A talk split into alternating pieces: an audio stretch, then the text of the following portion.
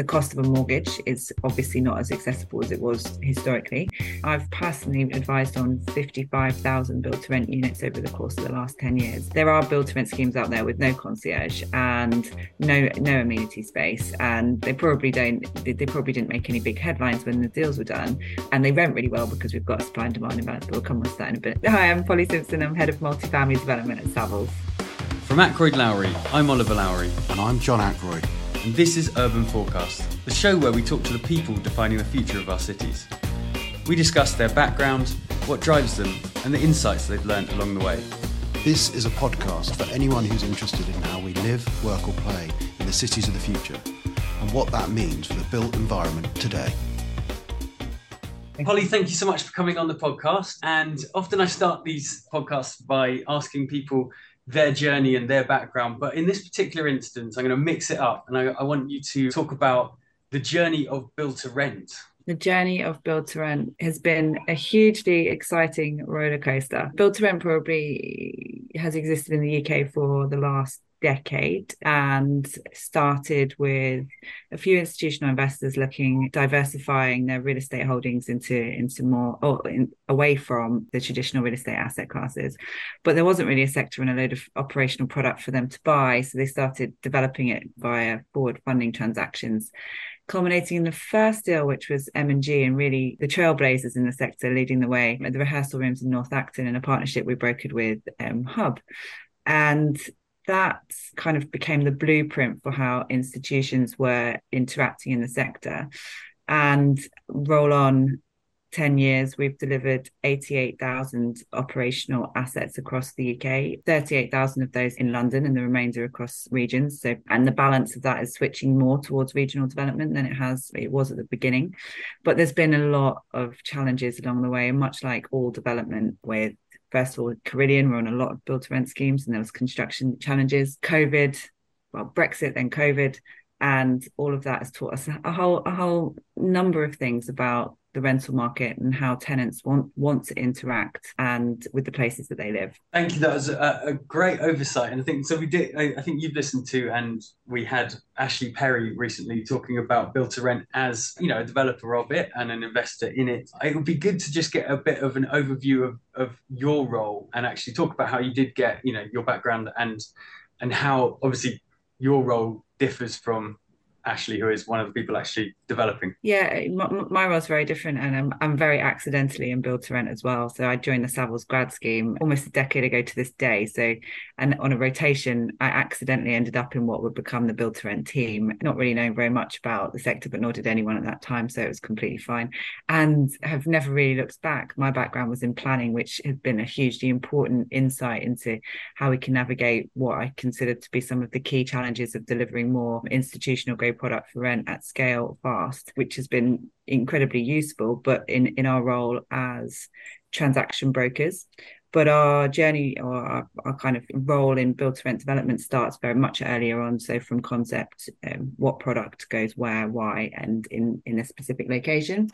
And then through the, the journey through planning, and which can be quite challenging, and then ultimately sourcing, or on behalf of developers, institutional and investors like Ashley, into forward funding, or on the acquisition side, advising investors on structuring deals with developers. And so ten years ago, when you walked into the Savills office and you were on the rotation that ended up leading you into Build to Rent, was that because you were working on that initial M and G deal? We did broker that initial deal, but no, that was that was all. I, I joined a I joined a team full of incredible people who are all still industry leaders in Build to Rent, but majority of which have moved on to the developer or investor side at the moment, and they they were pioneering in the space. My job was changing the logos on the front of a business case for why people should invest in Build to Rent, and we'd go around to major global sources of capital and present to um present to them about why residential was a great space to put money, and everyone would say, yeah, I mean, you make a good case, but we're just going to buy offices. So, and it was, it was a tough, it was tough actually, but eventually there's one by one and the capital kind of saw what we did and opportunities presented themselves as well. So I think that it was a great theoretical place to be, but without really having something to kind of analyze or get stuck into, it was quite a very difficult sell. So when we, when we started to convince developers to also do the same thing, um, it was, it was marrying the two became a little bit easier. So recently also had Paul Wellman and James Hammer from Savills talking about co-living, and obviously co-living I think is kind the of new a, buzzword the new it's buzzword, buzzword it's, but it's, new it's, it's sort of a subset of of build-to-rent, I, well, yeah. I, some people would say, including them, I think. Um, you know, we were talking about how that was a very nascent sector, and therefore that sort of explains why there's only three and a half thousand operational beds in the U K. But actually, the collective probably started developing co-living five, similar. six years ago. Similar time, yeah, maybe maybe even longer ago. Build-to-rent seems to have accelerated much faster. Is that because it's got a larger addressable, total addressable market? Or is it because investors understood it more quickly? Is it because the planning system is geared towards build-to-rent more easily than it is towards co-living, which is sort of slightly, people have to use their imaginations to work out what it is? What, what's your analysis? I think it's it, it probably...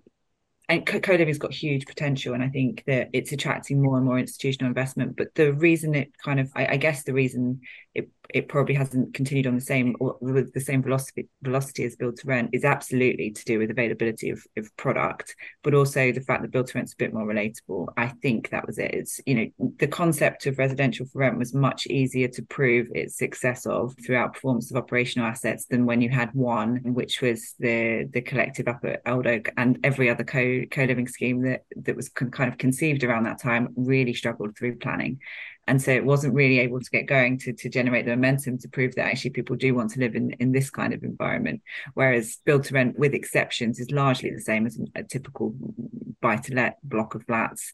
I mean, it's got the from a kind of ultimate product place in, in terms of what is your space. Obviously there are services and amenities, or there can be services and amenities that differentiate it further, but but generally speaking the principle is one that was accepted. This product is somewhere is something that people are used to living in and like to live in, and therefore we can it's not so much of a risk. I think we're still seeing that as well in the types of capital that's investing in co-living versus build-to-rent. So there's not a whole lot of overlap between build-to-rent and student and purposeful student accommodation. And there is overlap between a couple of parties in co-living and build-to-rent, but far more in co-living and student, which is a bit more similar product type, I think.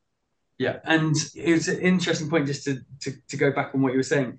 Is there, and Ashley was, was sort of keen that there was, a distinction between your run-of-the-mill C three residential developer spec housing?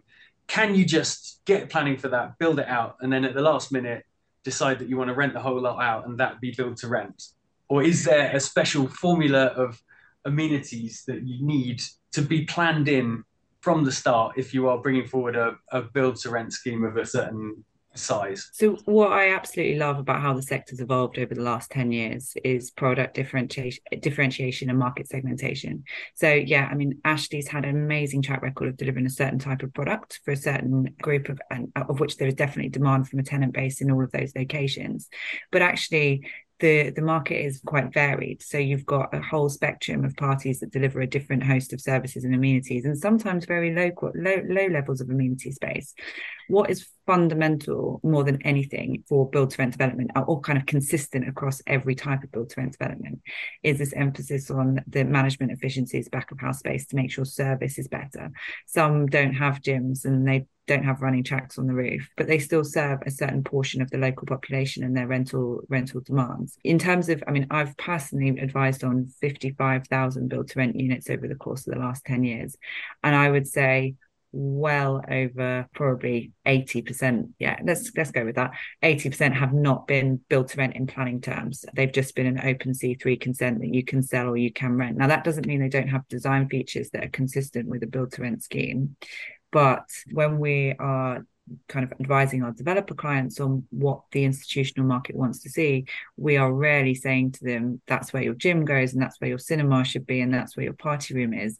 Every investor is very, very different in what they want to provide and what their brand. Are you saying, are you saying, because I know that, you know, you're, dare I mention that your competitor, C B R E, published a, a sort of guidelines on what the minimum requirements were for each of the kind of, you know, like five-star, three-star build-to-rent products. And I think the minimum that it had across everything was that it did have a concierge. Yeah. Like you, I had, saying, I you, been... you guys being prescriptive and saying, look, if you want to do build-to-rent, you really do have to have some communal facilities and a concierge and X Y Z.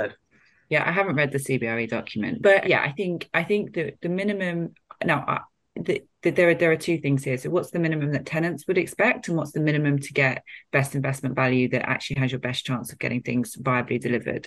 And they are different answers. So there are build-to-rent schemes out there with no concierge and no no amenity space, and they probably don't they, they probably didn't make any big headlines when the deals were done, but they rent really well and they've got a strong tenant base for and and they rent really well because we've got a supply and demand imbalance. But we'll come on to that in a bit in a bit. And but, but I think that that right now, if you're if you're looking for a build-to-rent investor to come and forward fund your product, then you definitely need to show that that you know the entrance lobby and that management concierge desk back of house space is has been well conceived and designed for what the majority of investors want to deliver, which is you know, high quality services. And the amenity side of things is price price point variable. So you know you you, you don't put Uh, yet hot yoga room in in parts of the world where the operational cost would be would be about fifty percent of the rent. So it's it's it's common sense to an to an extent, but it's also locally driven. People do.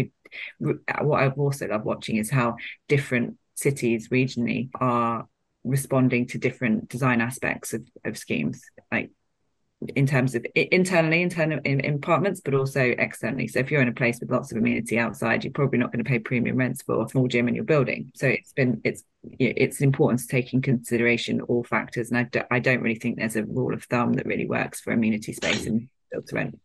Yeah. Okay. Good answer. Good answer. And so uh, you said you would come back to the imbalance between supply and demand. Before we started, I was saying that it's like the perfect conditions for build to rent because you've got rising rents, you've got property prices going down in terms of va- sales values. So you've got lots of developers going, oh, well, actually, this the best option here is just to refinance and, and rent them out. And so it's not necessarily the perfect conditions. It's more that it's sort of becoming the only option at the end of a development cycle for people to be able to, to, to get their money back out. I don't know whether those are the same things, but yeah, do you want to talk about, first of all, the supply and then maybe what, what you know, have some of these external conditions accelerated build to rent, basically because no one can sell anything. You've just talked through my whole... Imp- imp- why Sorry.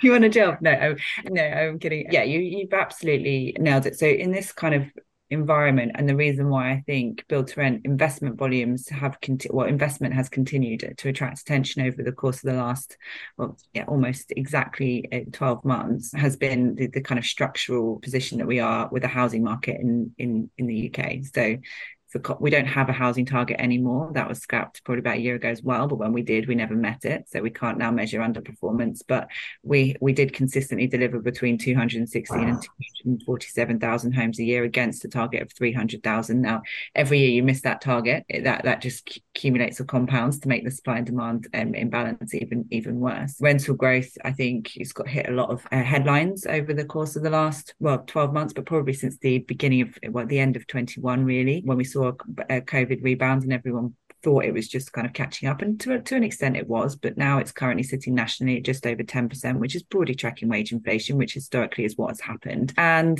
we've also seen an environment whereby buy-to-let landlords, your traditional investors that would have bought homes in open market sale product or developments to rent out, have got a series of factors that dissuade them from doing so. So the rate of net buy-to-let net mortgage redemptions last year was far in excess of build-to-rent completions, which was about ten thousand. And what we saw, if we look at some of the big national listing companies, was that available properties to rent were down over thirty percent nationally, but in comparison to their twenty seventeen to nineteen average. So you basically had over thirty percent fewer properties to choose from when you were renting. And yet each year we we continue to not deliver enough housing, the, the demand increases, which is what is fueling the, the rental growth situation. And the fact that at the moment it's very, you know, if all your profit is locked into the last few units, then selling those units, risking yeah, sorry, I didn't answer the, fully answer your question about why build to rent, why and now. Ab- absolutely. I mean, I think that you're, with the end of Help to Buy, which was obviously supporting a lot of development nationally, the cost of a mortgage is obviously not as accessible as it was historically. And even going back eighteen months, I think that that will prolong, or ha- we're starting to see signs that it's prolonging decisions to buy housing and that, and keep you in, remain in the rental sector even longer. And, you know, there are build-to-rent buildings nationally with waiting lists that can fill the buildings twice over. So demand is is is is strong, and all of those factors are, are kind of looking to are encouraging developers to look increasingly towards build to rent. Now, what I would say is not every scheme works for build to rent, and whether or not it's a last minute switch for design reasons, or it's a really expensive or an expensive product where rents in relationship to capital values just just aren't there. And so we quite often say that build to rent isn't isn't right for for this site or this scheme or this location. But you know, the tenant demand piece is is there. That's more of a question of viability. We actually met at MIFIM, and, and I remember that was this was when I first started noticing that, that everybody was suddenly a build to rent specialist. Every developer that would have five years ago said I'm a house builder was now, oh, I'm in B T R, because you know everybody's everyone's having to learn it. Does that mean you're you're very busy advising everybody now how to become build to rent specialists, or are you seeing people try and do it themselves and, and mess it up? A bit of both, really. We are very we're, we've always been a busy team. So we we started a team ten years ago, which when when build to rent, we didn't have any competition at that point. There were no other teams. So one one might say first mover advantage. And it was definitely that the narrative has changed to the conversations that we're having with our clients, and has definitely changed from us kind of chasing everybody down to everyone wanting to be, to, to recognising that the delivery of institutional build to rent is a really important part of the housing market in the U K right, right now, but also historically. Oh, well, sorry. right now, but also because it has a really important place part to play in in, in housing delivery. Um, well, it, has yeah. lot, it has a lot, lot of, of, of sort of tarmac to, to eat up as well, because it only accounts for about three percent of U K stock. And if if what you're saying is true, that all of these build-to-let, sorry, buy-to-let landlords who account for approximately thirty to forty percent of, of certainly urban populations' dwellings as people renting off buy-to-let landlords, build to rent's going to have to pick up that slack if interest rates and the tax situation forces those people out. So it, it sort of needs to accelerate even faster. Uh, well, you're, you're preaching to the converted. I completely agree. So ten years taking us to deliver eighty-eight thousand operational assets. Yes, I mean, I think if you take the total pipeline, that, you know, we, we get it. We're not even approaching three hundred thousand at the moment. And looking at the structure of housing markets in more mature institutional rental markets like the U S and like Germany and, and other continental markets, our research team, some, some people far cleverer than me, have estimated that the U K has capacity for two point one build-to-rent units at, at its maturity. So if we're delivering on average eight thousand a year, I think you, you we, we do need to definitely up, up up the pace of delivery in order to, to satisfy. two point one million two point one million, yeah. yeah. Yeah. You've got the tenant demand. You've got developers wanting to build but being un- unable to sell. Is the issue here that there's not enough institutional appetite to support it? Surely it should be accelerating even faster and uh, sort of starting to eat up market share of normal C three residential. I think I think theoretically that's absolutely that that that is right. I think that, that what what I would say is that build to rent isn't completely absorbed, uh, well isolated from the macroeconomic challenges. You know, rises to interest rates has an implication on on capital and and has affected yields. Construction cost increases have have have hurt every part of the real estate development world, and and build to rent isn't it, it isn't isn't absolved from that. So so in theory, yes, that we we should be taking up a greater share. In fact, we we are in terms of starts on site. Build to rent versus open market sales for this year in urban locations is something like thirty to forty percent, depending on which city you're in. Historically, build to rent's hovered between eight and nine percent of all starts on site nationally. It's currently sitting at thirteen percent. And which is encouraging. And do I think that institutional appetite or sentiment has shifted dramatically over the course of last year? Like, no, I think the support for the sector is is still there and is as strong now, if not stronger, than it's ever been. Finding deals that are deliverable and that have the counterparty covenant strength and planning which meets regulation, which is changing, I'm sure you know, from a design perspective, has, has really slowed progress throughout the course of this year, having to amend almost every planning application that was no, no longer compliant with new building regulations and Building Safety Act um, issues, has slowed everything. So in terms of what we've seen over the course of the last twelve months is every year pretty much Build-to-Rent has had a record-breaking year for capital deployed into the space.